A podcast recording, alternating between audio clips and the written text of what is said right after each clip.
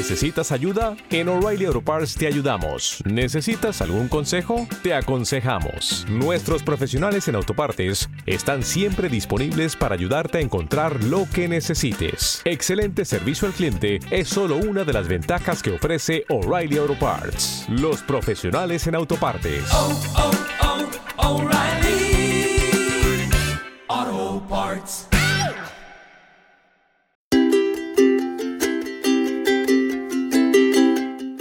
Espero que ya tengan su bebida favorita y su antojo favorito. Soy Silvana Gómez y les doy la bienvenida a esto que se llama Las Onces, un podcast de relatores.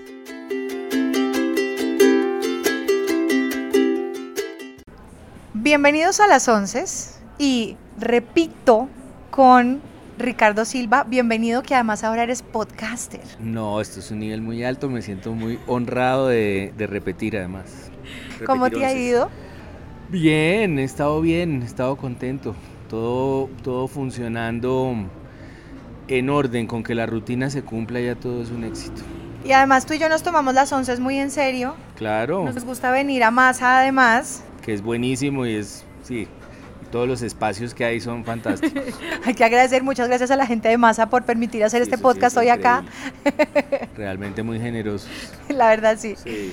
Bueno, decidí invitarte de nuevo porque en la última conversación hablamos sobre escribir sobre Colombia, ¿no? Que si no se han oído ese episodio, háganlo que está bien chévere acá en Masa también. Sí, y fui, pasamos muy bien ese día. Pero quería hablar contigo sobre escribir, porque siento que es algo que mucha gente quisiera hacer, que no es tan fácil, que obviamente personas como tú pues estudiaron para eso y, y- y, pues se dedican a eso, pero yo siento que también uno tiene que tener el don por allá lejano y el gusto por querer escribir. ¿Cómo llegas tú a eso? ¿Cómo te das cuenta que a ti te gusta escribir? Bueno, es buenísima la, la pregunta y es un recorrido de la respuesta, porque mm, como tú dices, yo creo que todo el mundo lo puede hacer. Incluso a veces me parece que todo el mundo lo debería hacer. Mm. Creo que es eh, la terapia más efectiva.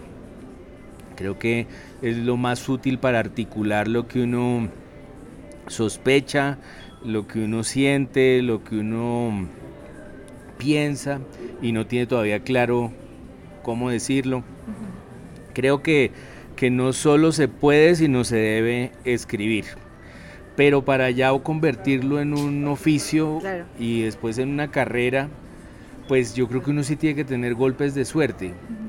Otros dirían destinos, eh, pero sí le sirve a uno, por ejemplo, tener papás que no piensen que uno está loco cuando les dice que quiere escribir, por ejemplo. Claro, que no te digan, mi hijo, eso no puede vivir, hay otras carreras que dan más plata, por ahí no es. Exacto, eso puede pasar fácilmente y, y a mucha gente lo puede desanimar. No es una bobada, es decir, pasa. Eh, luego sirve que uno tenga, por ejemplo, profesores o lectores eh, que se tomen lo que uno hace en serio. Eso me pasó a Es mí importante. y fue muy extraño. Que un profesor leyera las cosas que yo hacía con cuidado, como si fueran obras de alguien que se dedica a eso. Ok. Bueno, de pronto el tipo dijo, acá, acá hay potencial. Acá hay potencial, Claro. Pero entonces si alguien piensa que hay potencial y se lo toma a pecho y le muestra a uno lo que está haciendo bien y por qué lo que está haciendo eh, eh, eh, tiene, pues tiene algo particular y algo que puede interesarles a los demás, es, es muy útil y es otro golpe de suerte. Luego yo tuve un tercer golpe de suerte cuando no sabía muy bien a, a qué dedicarme. Tenía claro que quería hacer algo artístico. Esto podía ser desde tocar piano hasta pintar. Ok. Y, y, eh, durante la carrera de literatura escribí unos cuentos. Esos cuentos los reuní al final y, y mi papá, sin contarme, se los entregó a una profesora de su universidad, Ajá. de la universidad en la que él trabajaba, no era que él tuviera una universidad, porque suena extraño. Y esta profesora tenía una hija que estaba leyendo para una editorial que quería hacer una nueva colección de... Ese es el verdadero golpe de suerte. Es un golpe de suerte enorme porque lo siguiente fue que me llamaron a decirme que sí les interesaba. Pero ¿y cómo te sentiste que tu papá hubiera agarrado eso? Porque hay personas que son muy celosas con sus textos, de pronto les gusta escribir, pero sienten como esa ansiedad de, ¿será que sí es suficiente? ¿Será que sí va a servir? O tú dijiste, no, pues mi papá sabe, ese no, no importa, o, sentiste un poquito de, de, invasión. No, es buenísima la pregunta porque nunca lo había pensado. Y yo creo que nunca me sentí ni invadido ni agredido. Y entonces lo que estaba pensando es que quizás estaba entrenado mm, para eso, de pronto por el colegio, por ese profesor, por esos papás que les parecía lógico que yo pues tuviera la suficiente rareza para querer hacer eso. Eh, y entonces cuando toda esta cadena sucedió, me pareció que era lógica. No, no, no dejé de agradecer el golpe de suerte, pero sí me pareció que era una, un camino que tenía sentido. Claro. Entonces, creo que esos golpes son importantes porque básicamente derrotan una voz que uno tiene por dentro mm. Que le está diciendo todo el tiempo que qué se cree para escribir. Claro, que esa es, la, esa es la misma voz que le puede decir a uno por qué me está cogiendo mis cosas, no soy capaz de mostrarlo, que yo siento que hay muchas personas que pueden tener como ese lío, me incluyo, a mi chiquita me encantaba escribir, escribía un montón, de hecho tengo una libretica que nunca he votado, la tengo ahí, y yo escribía, yo no sé si son poemas, yo no sé, yo escribía vainas, escribía. Y las leo y digo, pues para ser un adolescente está bien. Y en la universidad me puse, escribía cuentos y me gustaba y un día paré.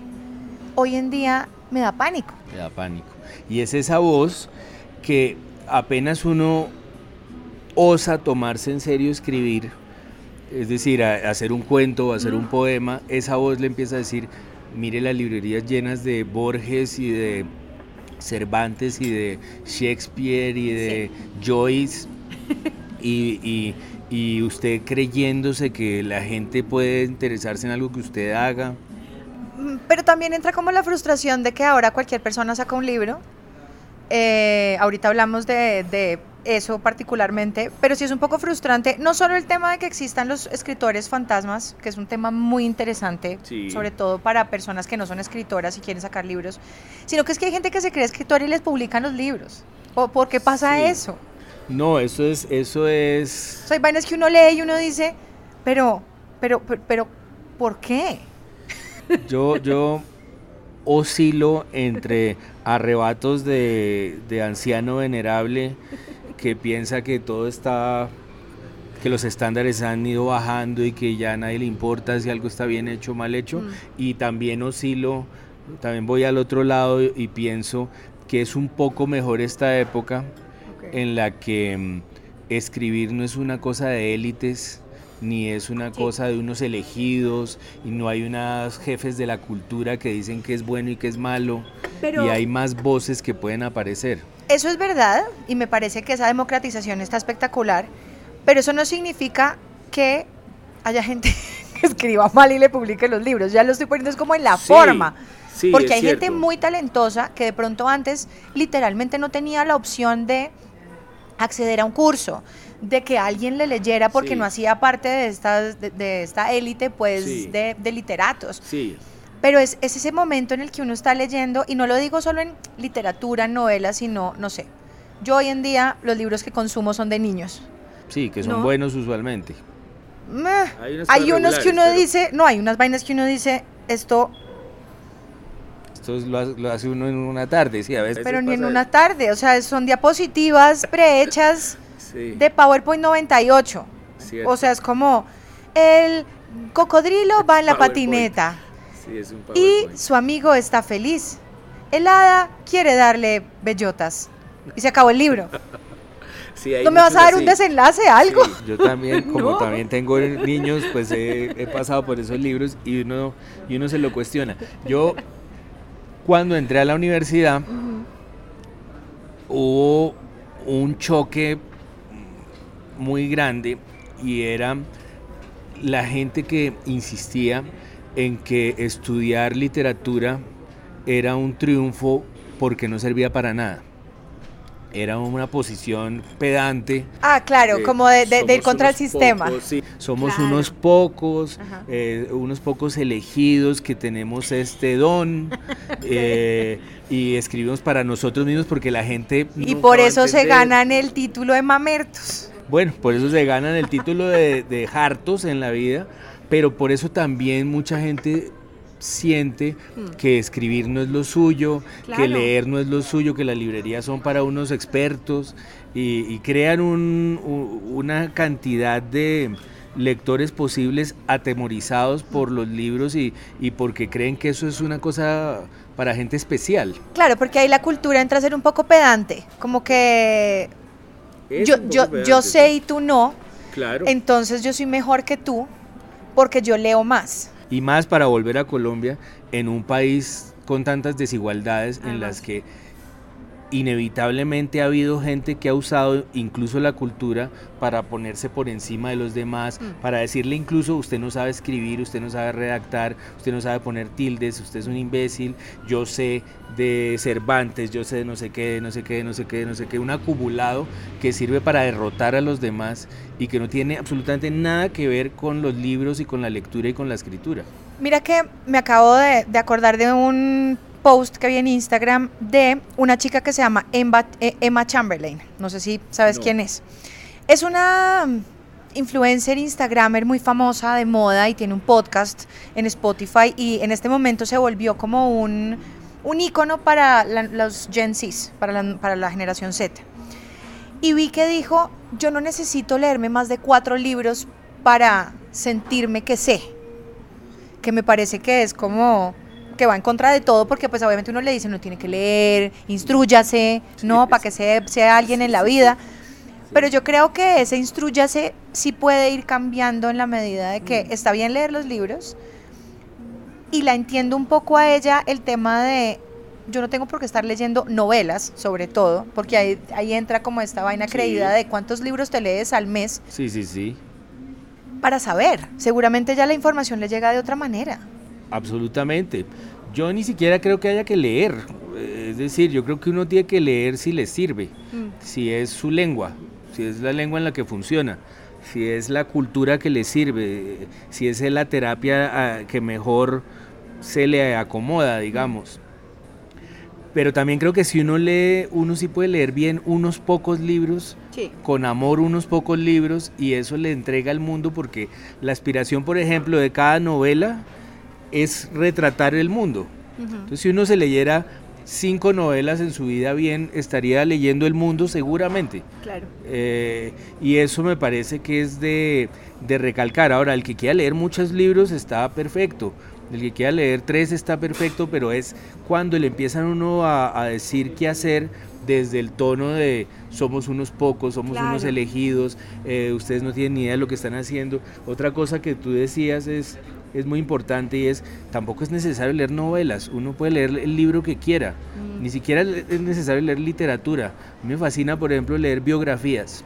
Sí, uy, esas son buenas. A mí me fascina Sí. porque eh, me imagino desde el biógrafo dedicándole 10 años de su vida a investigar a otro, hasta el biografiado que usualmente le está contando uno la historia de que la vida sí es posible, que uno puede llegar de niño a viejo. Eh, eh, Claro. Con espíritu. Y, y tiene los chismes, tiene la cosa, o sea, como que está, es está lleno de coso. Un relato, al tiempo es una Claro. novela, al tiempo le cuenta el mundo a uno. Entonces, eh, hay que leer lo que uno le dé la gana si es que leer es lo de uno. Pero Claro. yo, como cualquier aficionado a la televisión y al cine, allí también hay una información muy importante. También hay un entrenamiento en la compasión y, y en, en- en, eh, lo que ya es un cliché, que es el ponerse en el lugar de los demás. Eso es, eso es un entrenamiento muy claro en el cine y en la televisión.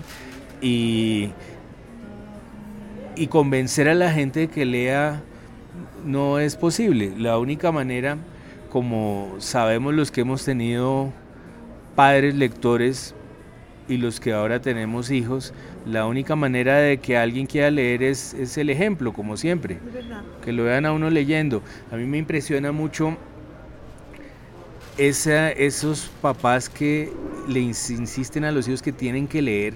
Pero no leen, eso es muy hipócrita. nunca leen. Los adultos somos muy hipócritas con los niños. En general, en todo. Cómete el brócoli, pero yo no me lo voy a comer. Léete el libro, pero ah, qué mamera leer. no uses el celular, pero yo estoy en el celular.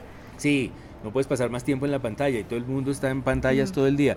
Eso pasa exactamente con la lectura y, y yo creo que solo siguiendo un ejemplo uno llega a leer y a darse cuenta que cuando uno lee está consiguiendo cosas que no consigue de otra manera. Mm. Es decir, el cine es muy útil, la televisión es muy útil, la música le da a uno pues muchas herramientas para sobrevivir, mm. pero la literatura da unas y los libros en general dan unas que no da otro, otro medio, otra forma.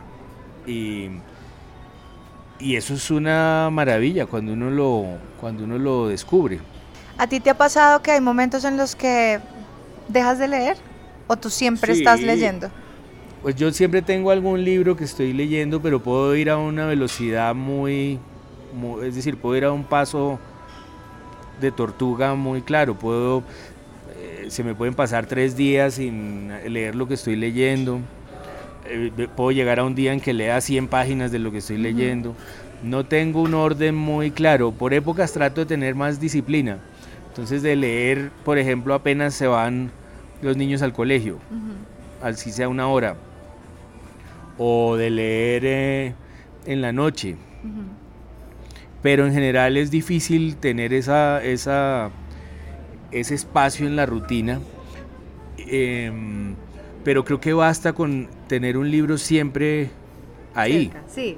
Yo creo Tenerlo. Que sí, yo creo que ahí uno va avanzando y a veces pues los libros le exigen a uno que tenga más atención, a veces no, a veces son más episódicos. Eh, hace poco me leí el de Tarantino eh, sobre el cine de los 70 y el cine de su infancia y era un libro que uno podía ir leyendo por capítulos porque se dedicaba a películas, entonces era menos exigente.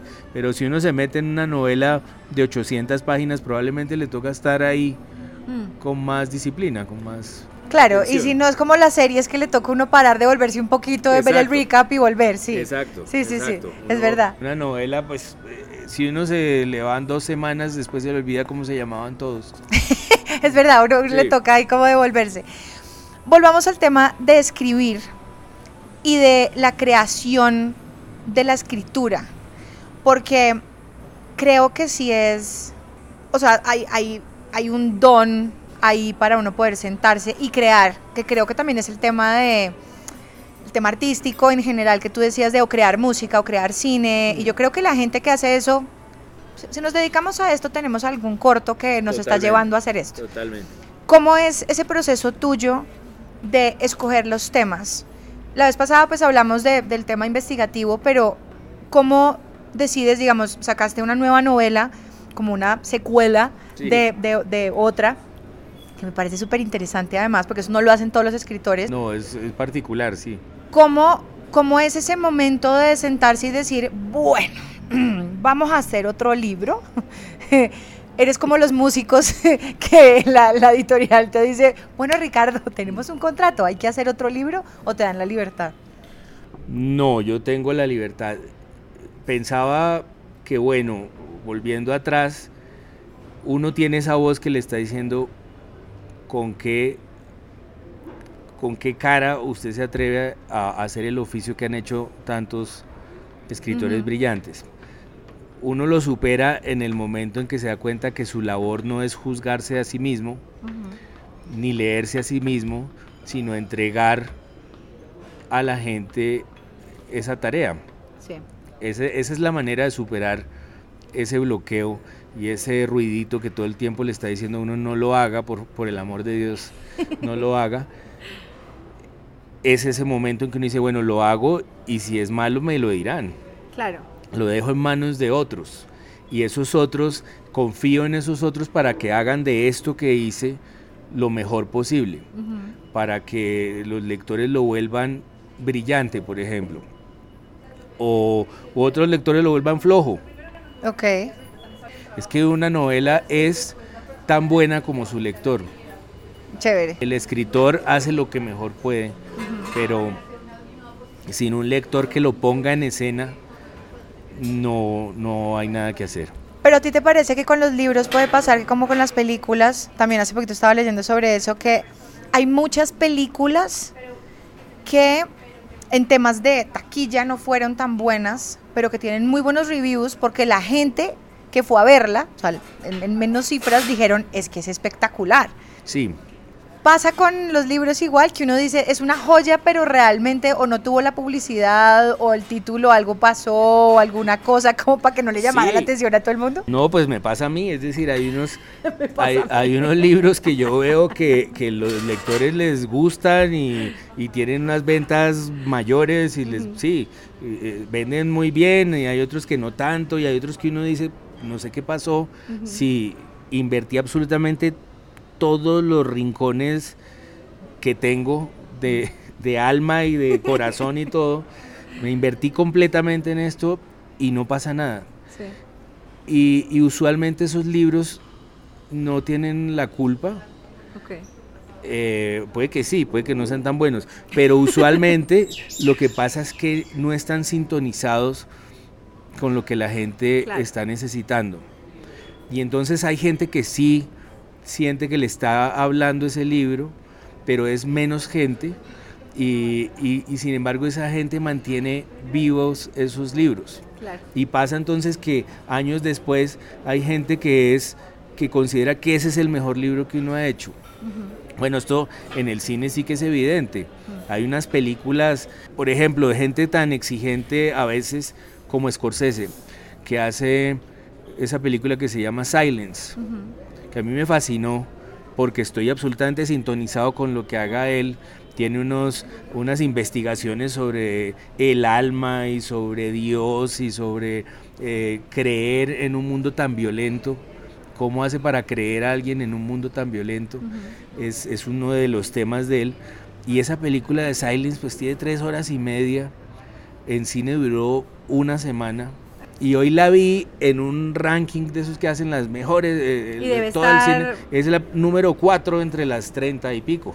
Claro, porque ahí entra el tema de la cinematografía, del libreto, de lo que dice, de los actores, Claro. pero el público no se va a mamar tres horas El y media en un cine. De hace Claro. seis, siete años, yo creo que no estaba sintonizado con, con los líos espirituales. Puede que más adelante sea lo más importante de la cultura, otra vez, el espíritu y la pregunta por cómo contener la violencia. Y ahí el- esa película estoy seguro que va a seguir teniendo gente. No tiene lo mismo que, no sé, una, las películas con DiCaprio de Scorsese, pues claro, la gente está sintonizada con ese actor, con esa velocidad, con, con- con un montón de cosas más. Hablemos de los escritores fantasma que ahorita yo puse como el Sí. tema por encima. Son personas que se dedican a escribir literalmente los libros de alguien más. Sí. Esto también existe en la música, hay músicos fantasmas, entonces tocan las baterías porque de pronto el baterista ese día no lo estaba dando todo o quieren que suene de una manera muy específica, eso no es pecado, no está mal. No, ¿Por qué crees que una persona puede dedicarse a hacer eso? ¿No ha encontrado su voz o dice, no, a mí me gusta darle voz a otras personas y usar mi talento para eso? O básicamente, que también es muy, muy eh, aceptable y es, da más billete y me gusta más y no tengo que pensar en crear personajes. ¿Cómo, cómo ves esa figura del escritor fantasma?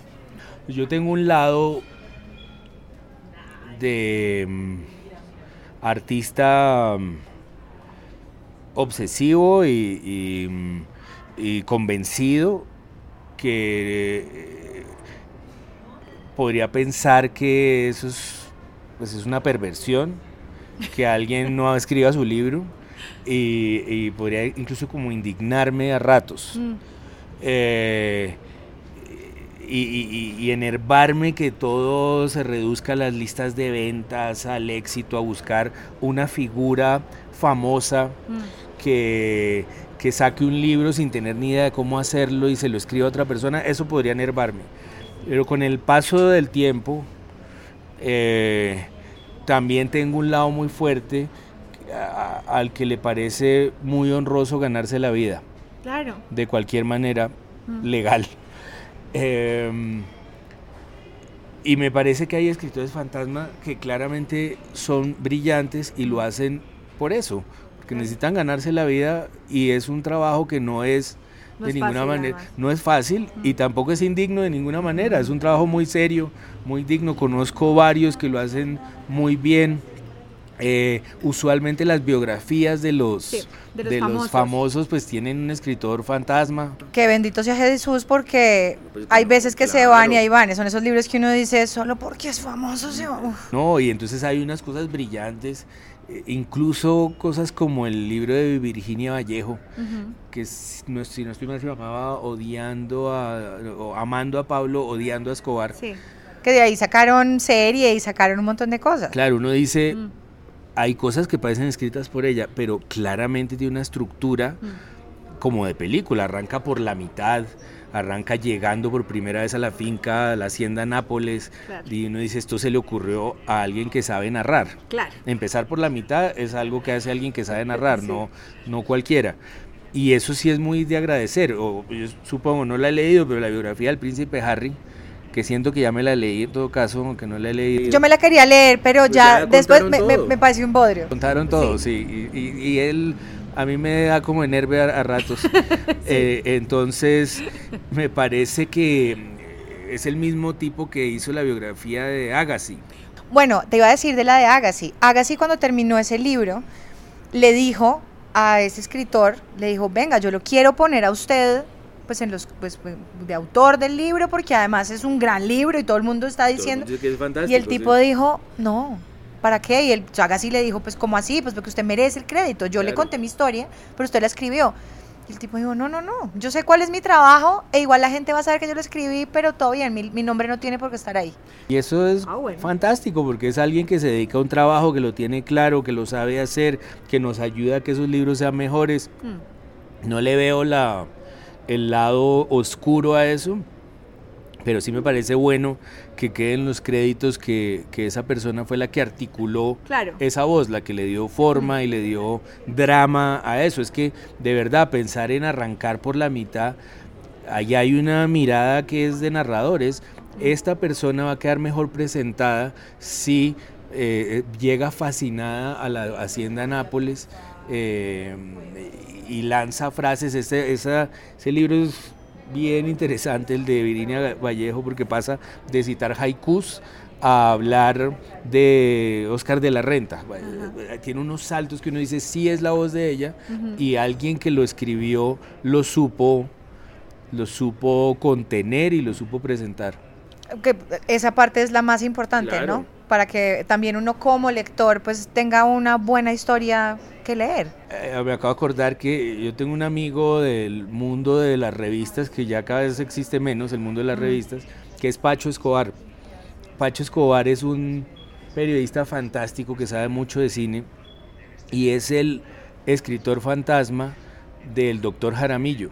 ¿Ah, Ahora, esto no es un secreto, el doctor Jaramillo los, lo dice, lo presenta, lo reconoce, se lo agradece y Pacho mismo lo, lo comenta y pues es el libro más vendido en Colombia en los últimos cinco años. Mm. Está hecho por un escritor fantasma que además es un tipo con mucho talento. ¿Y él por qué se dedica a eso? Porque es una manera de ganarse la vida, me parece. Yo creo que él, esa es su forma de ser, es un tipo que, que sabe divertirse con todo lo que hace, que sabe encontrarle el lado feliz. Yo creo que él pasa feliz hay gente que le gusta también estar detrás de escena. También, pero él también ha estado adelante en la escena, él dirigió, ya no me acuerdo si es GQ, había una edición colombiana en un momento sí, Creo que él la dirigía, él trabajó en esas revistas de Televisa mucho tiempo. Mm. Eh, y, y, allí era la cara y bueno, salía en todas partes. Y ahora dio ese paso atrás, pero también tiene sus propios proyectos. Yo creo que esa gente también, los escritores fantasmas van y vienen de, y, creo que tienen también muchas veces un ego suficientemente fuerte para resistir ese vaivén, de a veces estar atrás y a veces estar en el escenario. Claro. Ricardo, ¿tú qué consejo o qué recomendación le darías a alguien que quiere entrar al mundo de la literatura? No voy a decirlo joven porque yo siento que lo que tú decías, es importante escribir en la vida. Sí. No tener un diario, tener una agenda, escribir es importante. Pero que alguien diga, no, es que yo, yo siento que me puedo escribir un, un cuento, de pronto no para que alguien me lo publique, sino porque quise hacerlo, porque sentí la necesidad de escribir mis memorias, yo qué voy a saber. Sí, totalmente. ¿Tú qué recomendación le darías a alguien para que arrancara a escribir? Porque el, si se llama el síndrome de la página blanca, ¿cómo se llama eso? Debe existir, sin duda. Sí. El, el- sí, este momento en el que uno se sienta, y eso pasa no solo con una, un libro o algo, sino que le dicen a uno, escriba un ensayo y uno se queda siempre del, del computador. Como, Paralizado, sí. y, y como arranco. A mí ¿Por me cuesta mucho arrancar, Claro. digamos. Es lo más difícil, arrancar. ¿Cómo, ¿Cómo puede uno como ir deshilando la vuelta? Es el primer paso, me parece, callar esa voz que lo tortura a uno y lo sabotea. Eso es lo más importante. Porque realmente el único consejo luego de ese que uno puede darle a alguien es que no solo escriba, sino que lo termine. Es Claro. un consejo tan tonto como ese, es lo único que uno puede decir. Es, bueno, usted quiere escribir, entonces siéntase a escribir. No hay nada más que hacer. ¿Cómo supera ese vacío, esa página en blanco y todo eso? Bueno, hay que, a, a mi caso que, por ejemplo, tengo que entregar una columna semanal, pues es muy dramático. Y se me destraba la columna cuando encuentro una primera frase. ¿Qué es una primera frase? Es el capítulo de Virginia Vallejo que empieza por la mitad. Usualmente la primera frase empieza lo que uno escribe por la mitad. Es decir, sirve al propósito de escribir, uno saber qué es lo que quiere escribir, y para dónde va. Si uno ya sabe lo que quiere decir, pues hay que empezar por decirlo, no llegar a decirlo. Claro. Es decir, que la primera frase sea el resumen de todo lo que uno quiere decir. Eh, Y, y- y esa idea, una primera frase que es un resumen, casi un segundo título, creo que le puede a uno ayudar a destrabarse eh, casi todas las veces. Una primera frase que sea un segundo título, que sea un resumen de lo que uno quiere decir, creo que allí uno ya va, empieza a tejer y a tejer y a tejer. Ahora, lo otro que uno tiene que hacer es escribir y escribir y escribir y solo voltear a mirar al final. Ok, no estar revisando y revisando y revisando y revisando. No, por ejemplo, cuando uno escribe una novela, si lleva 20 páginas y la relee, se bloquea. Ah, uy, a mí me pasa eso. Eso puede pasar, o incluso un Claro. cuento, que uno lleva cinco páginas y dice, voy a ver cómo voy. Pues uno va mal, usualmente uno está haciéndolo mal y, está, y, y ha cometido errores y, y no está emocionante y hay una cantidad de cosas que uno le está pidiendo a lo que ha hecho que no se lo está devolviendo. Claro, no, no- no editar en la marcha. No. Eso hágale. Es parte de Claro. acordarse de que uno no es el lector de lo que está escribiendo. Claro. Que va a haber alguien que lo va a recibir y, y que uno está trabajando para alguien.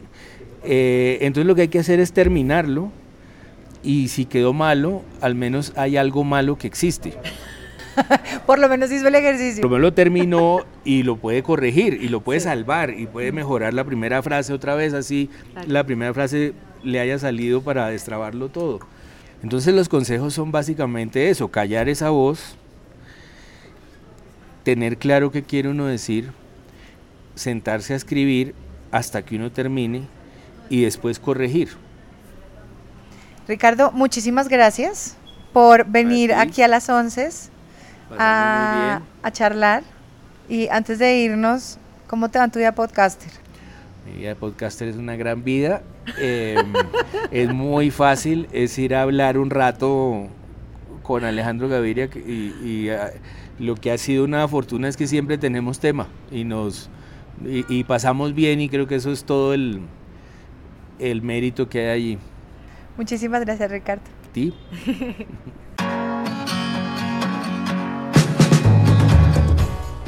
Si les gustó este episodio, no duden en compartirlo. Prendan la campanita para que les llegue la notificación cada vez que haya un episodio nuevo. Me pueden seguir como arroba Silvana Gómez en todas las redes sociales. Silvana con Y. Nos oímos en unas próximas once. Un podcast producido por Relatores.